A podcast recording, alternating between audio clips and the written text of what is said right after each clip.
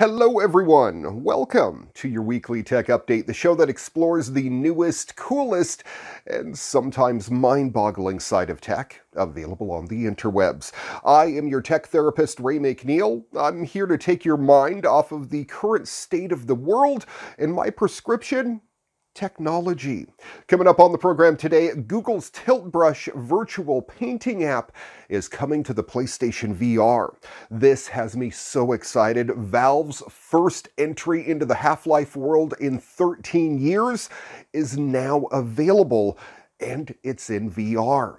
And happening in this week's What the, we're actually going to rename the segment this week to give you just a moment of joy. That and a whole lot more coming up on today's edition of your weekly tech update next.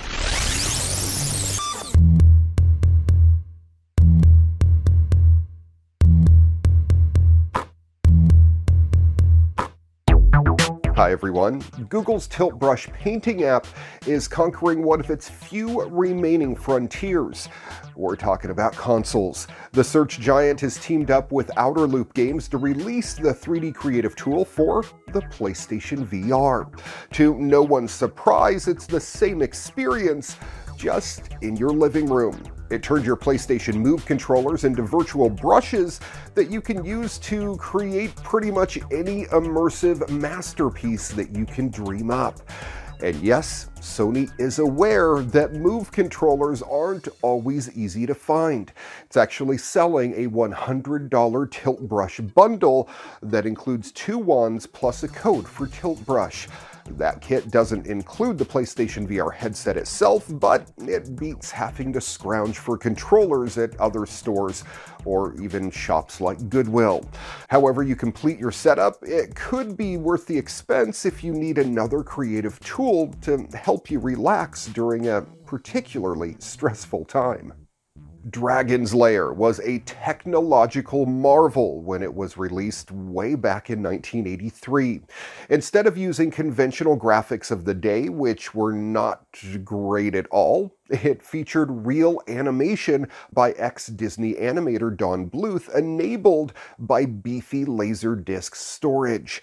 It wasn't a particularly good game, all right, it was horrible, but those stunning visuals turned it into a five-star quarter eater and inspired home versions on a variety of platforms.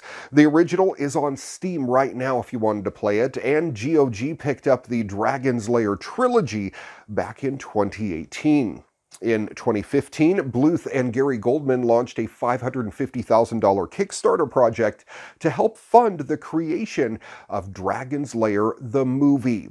It, it tanked so they canceled and went to Indiegogo looking for $250,000, slightly over what was pledged on Kickstarter.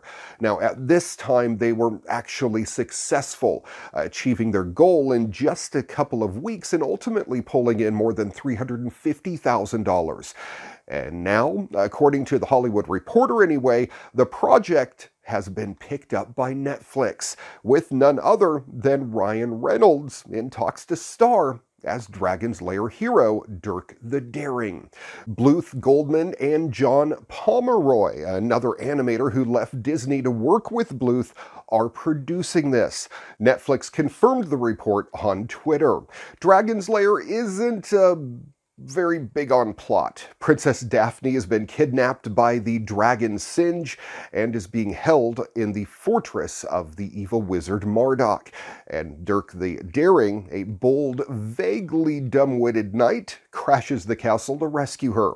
The game itself doesn't provide any greater depth because it's basically a series of rapid-fire quick-time events. That means the riders have the freedom to run with pretty much whatever they want, but whether that's actually a good thing, we'll have to wait and see. Hopefully it will be better than Reynolds' last collaboration with Netflix, the Michael Bay-directed cinematic fiasco, Six Underground. Honestly, I can't imagine it being any worse. However, I am an action fan, and I did find some mild entertainment out of that movie. Tesla is preparing to release an update to its autopilot system that will enable it to finally automatically stop at traffic lights. And a video of the system at work has already been released. The automaker is supposed to induce more advanced driver assist features meant to help city driving the same way autopilot has been helping Tesla drivers for highway driving. It's uh, part of what CEO Elon Musk calls the feature complete version of its full self driving capability, which Tesla was supposed to push at least to its early access owners by the end of last year. Instead, Tesla pushed what Musk called a full self driving preview, which was the integration of stop signs and traffic lights in Tesla's autopilot visualization. When the automaker pushed the update in December, Tesla's autopilot system didn't act on those traffic lights. Now, it looks like Tesla has started to push an autopilot update with the actual ability to handle intersections to its early access fleet. A group of owners who beta test new software updates from Tesla. Out of spec motoring on Twitter, who apparently has access to a Model 3 with early access software, released a video of the new autopilot software in action. It shows the Model 3 detecting the red light and stopping the car on its own with some new driving visualizations. The driver assist feature for city driving is part of a promise that Tesla has made since starting to sell its full self driving package many years ago now. It's going to be available to owners of Tesla vehicles with the latest autopilot hardware and who paid the $7,000 full self driving capable package price, which has been listing these two upcoming features. Recognize and respond to traffic lights and stop, and automatic driving on city streets. The fact that the feature is in early access right now means that Tesla is closer than ever to releasing it to its broader fleet but the timeline is not exactly clear. Sometimes Tesla only takes days between pushing a feature to its early access owners and the larger customer fleet, while at other times it can take weeks. While Tesla Autopilot will be able to automatically operate at intersections like with autopilot on the highway, Tesla still says that drivers must keep their hands on the steering wheel at all times, and of course, be ready to take control. The driver is still always responsible for driving a Tesla vehicle. This is pretty exciting. If you've ever flown a Microsoft flight simulator, they are getting ready to release their biggest game yet. The Microsoft team is working with an external partner to make it a comprehensive experience on PC, but an Xbox One port hasn't been ruled out as of yet. Recently, the developer posted a new video on YouTube discussing the multiplayer aspect of the game in great detail. Now, the description says, Watch as Sebastian Wloch talks about multiplayer in the next evolution of Microsoft Flight Simulator.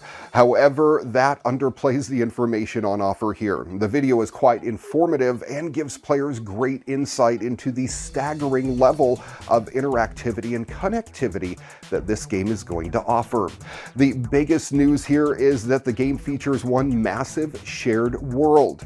However, there are other amazing options in the game too, including real weather and real flight traffic. If a player leaves, the computer simply takes over to fly that plane. The servers streamline the information so you only see planes closest to you. Flight Simulator aims to recapture the audience that loved the long running series of flight simulation titles. There's no official date or price set for the release of this game, but it is slated to arrive sometime in 2020 as part of the surprise Nintendo Direct Mini, which packed in way more news than anything Mini should reasonably offer, it emerged that several big 2K games franchises are coming to the Nintendo Switch. All three Bioshock games Bioshock Remastered, Bioshock 2 Remastered, and Bioshock Infinite, the complete edition. They will all hit the console May 29th. That's along with Bioshock the Complete Collection, which bundles the titles into a neat little package.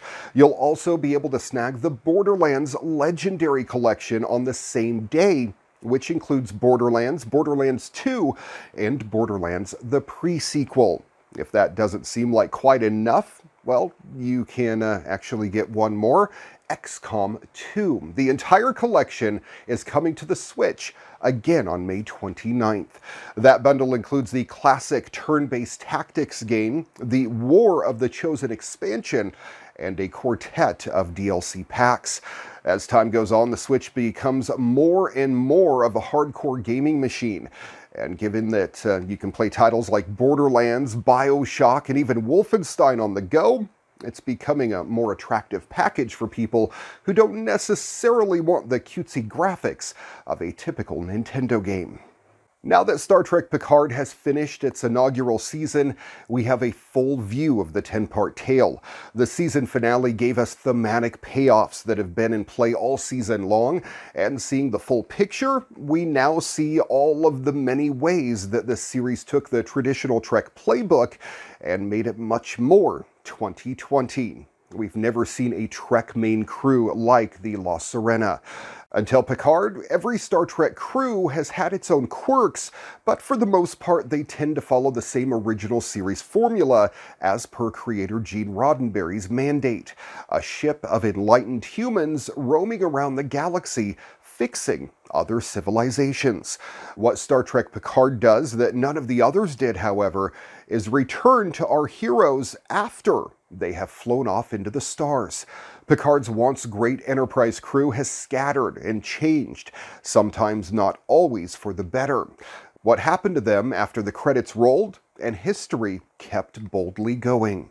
Picard tells us just that, and it wasn't all filled with hope, but it is most definitely filled with humanity. Nobody likes to see their heroes fail, and here the great Jean Luc Picard is depicted as a failure in almost every way. He begins the series as such, rather. He failed, he knows it, he wallows in it, and he waits to die in his vineyard.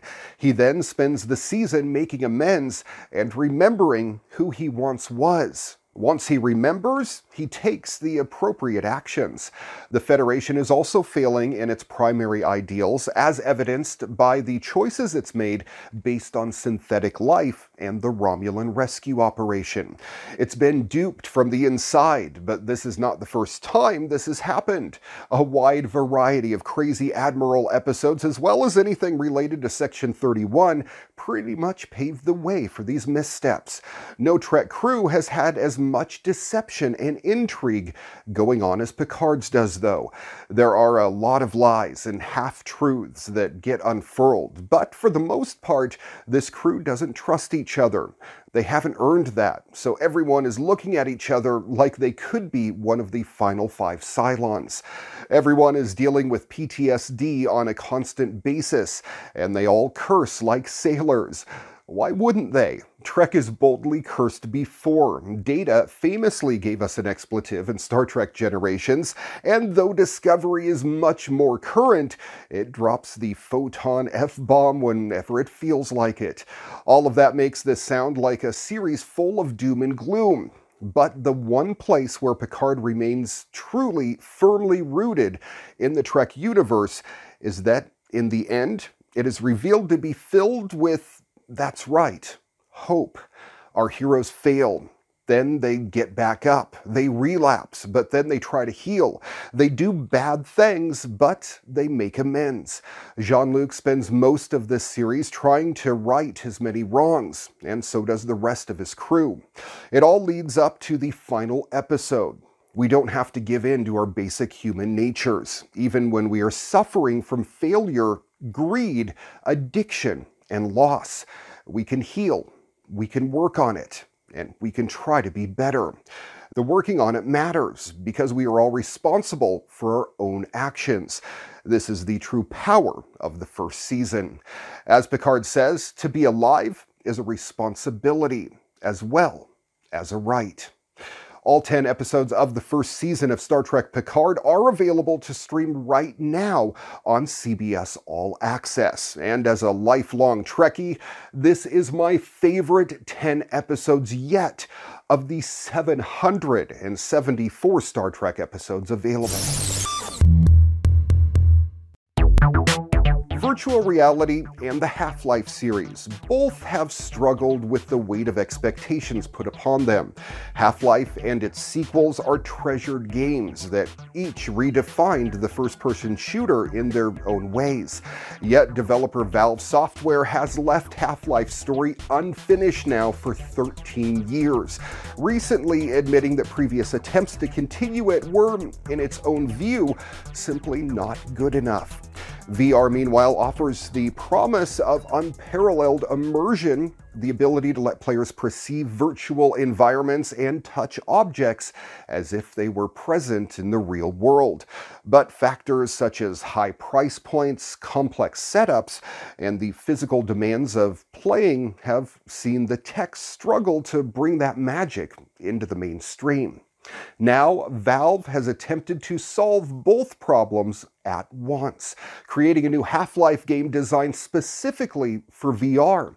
The results of this are nothing short of spectacular, delivering an expertly crafted Half Life tale inside of a knockout VR experience. Alyx isn't a direct continuation of Half Life's story, unfortunately. Instead, it takes place five years before the events of Half Life 2. You also don't play as the series' protagonist, Gordon Freeman, but as his Half Life 2 companion, Alyx Vance. In this prequel, Alyx is a 19 year old rebel fighting a guerrilla war against a force of alien invaders that we know all too well, named the Combine. The game opens with a breathtaking demonstration of VR's ability to represent scale. Performing reconnaissance for the rebels, Alyx stands atop a balcony overlooking the rooftops of City 17 a sweeping vista of pastel colored townhouses sitting in the cobalt blue shadow of the Combine's towering citadel. The introduction also lets you dabble with a VR unique control system, twiddle with radios, and even write with felt tip pens on windows before getting to the heart of the matter. I'm going to pause right there and tell you that you have to check out this math teacher's class that he posted on YouTube. It was him doing a geometry lesson because he's locked out from school, but still teaching via the internet. And he did it all within Half Life Alyx it was quite a lesson, and I'm sure all of his students were enthralled, and I'm sure this is not the last time that we're going to see it. Uh, back to the Half Life story. Your father, Eli, has been abducted by civil protection, and you, Alyx, need to venture into the city's alien infested quarantine zone to rescue him. To aid her mission, Alyx has several VR enhanced tools at her disposal. A pair of gravity gloves enable her to move objects with a flick of the wrist, which can then be caught mid air by pressing the controller's grip button and is so much fun. Alongside this, Alyx has a remote device for hacking electrical systems and several weapons that must all be handled, aimed, and reloaded using virtual hands. Much of this is familiar territory to VR applications. What makes Alyx special, though, is a more general symbiosis between the technology and the Half Life universe. VR adds so much texture to City 17 and its motley inhabitants. This is shown in striking fashion by the head crabs, Half Life scuttling aliens who leap at your face and scare the out of you. In previous Half Life games, these critters were little more than crowbar fodder. Here, though, you get a sense of their weight and power, how those leathery limbs and twitching legs could crack a human skull like a combination safe. Speaking of cracking things, VR adds tactile detail to the Combine's strange technology. Many terminals that you come across are protected by holographic security systems that can be manipulated with virtual hands. These hacking puzzles make fantastic use of VR tech, although one could argue Alyx's designers are overly fond of obstructing your progress with them. As for what Half Life brings to VR, how to structure, pacing, narrative, character, dazzling set pieces, and frantic action sound. Like all of the Half Life games, each of Alyx's 11 chapters has a distinct theme. Whether it's exploring a dilapidated hotel infested by alien spores, or battling Combine soldiers through the chimney stacks and brick warehouses of City 17's industrial district. The game sports a remarkable tonal range. At several points, it becomes an outright survival horror game, with Alyx battling zombies and headcrabs in the cramped darkness of the city's sewers and subways. But Alyx and her com-linked companion Russell lend levity to even the darkest moments via first-rate voice acting and a script packed with genuinely funny jokes. Valve's debut VR game, after years of enticing demos, is a showcase of how to use this tech for long form narratives, and it's a scintillating new entry in the Half Life series. It may not be exactly the Half Life game fans hoped for, lacking that all important 3 number on the end, but from Left 4 Dead to Portal, Valve is truly a master at giving players games they didn't know that they wanted. Half-Life Alyx is just another example of that ability to surprise, delight, and innovate. And happening in this week's What The, I really think that we've had more than enough what the moments to last us a lifetime recently. So until the COVID 19 crisis comes to an end, the only change I'm going to make to the show is we are getting rid of the What the segment and renaming it to this week's Moment of Joy.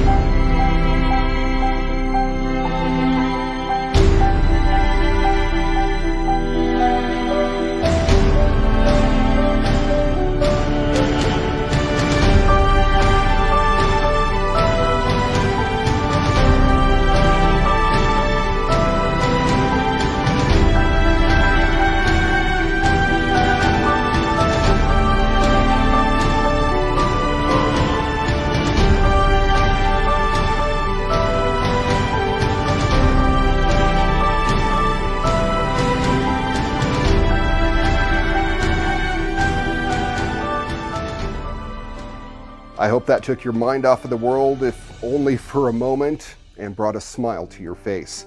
Thank you so much for watching your weekly tech update. If you have a story you think we should feature on the program, uh, shoot me an email. And of course, any cute animal videos, send them to me. We'll show those off as well.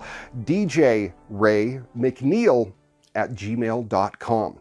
Find us on Facebook at your weekly tech update and check out the podcast. Audio and video versions available on iTunes, Google, Spotify, Audio Burst, and elsewhere on the interwebs. Till next time, I'm Ray McNeil. Stay safe and stay healthy, everyone. Good night, world.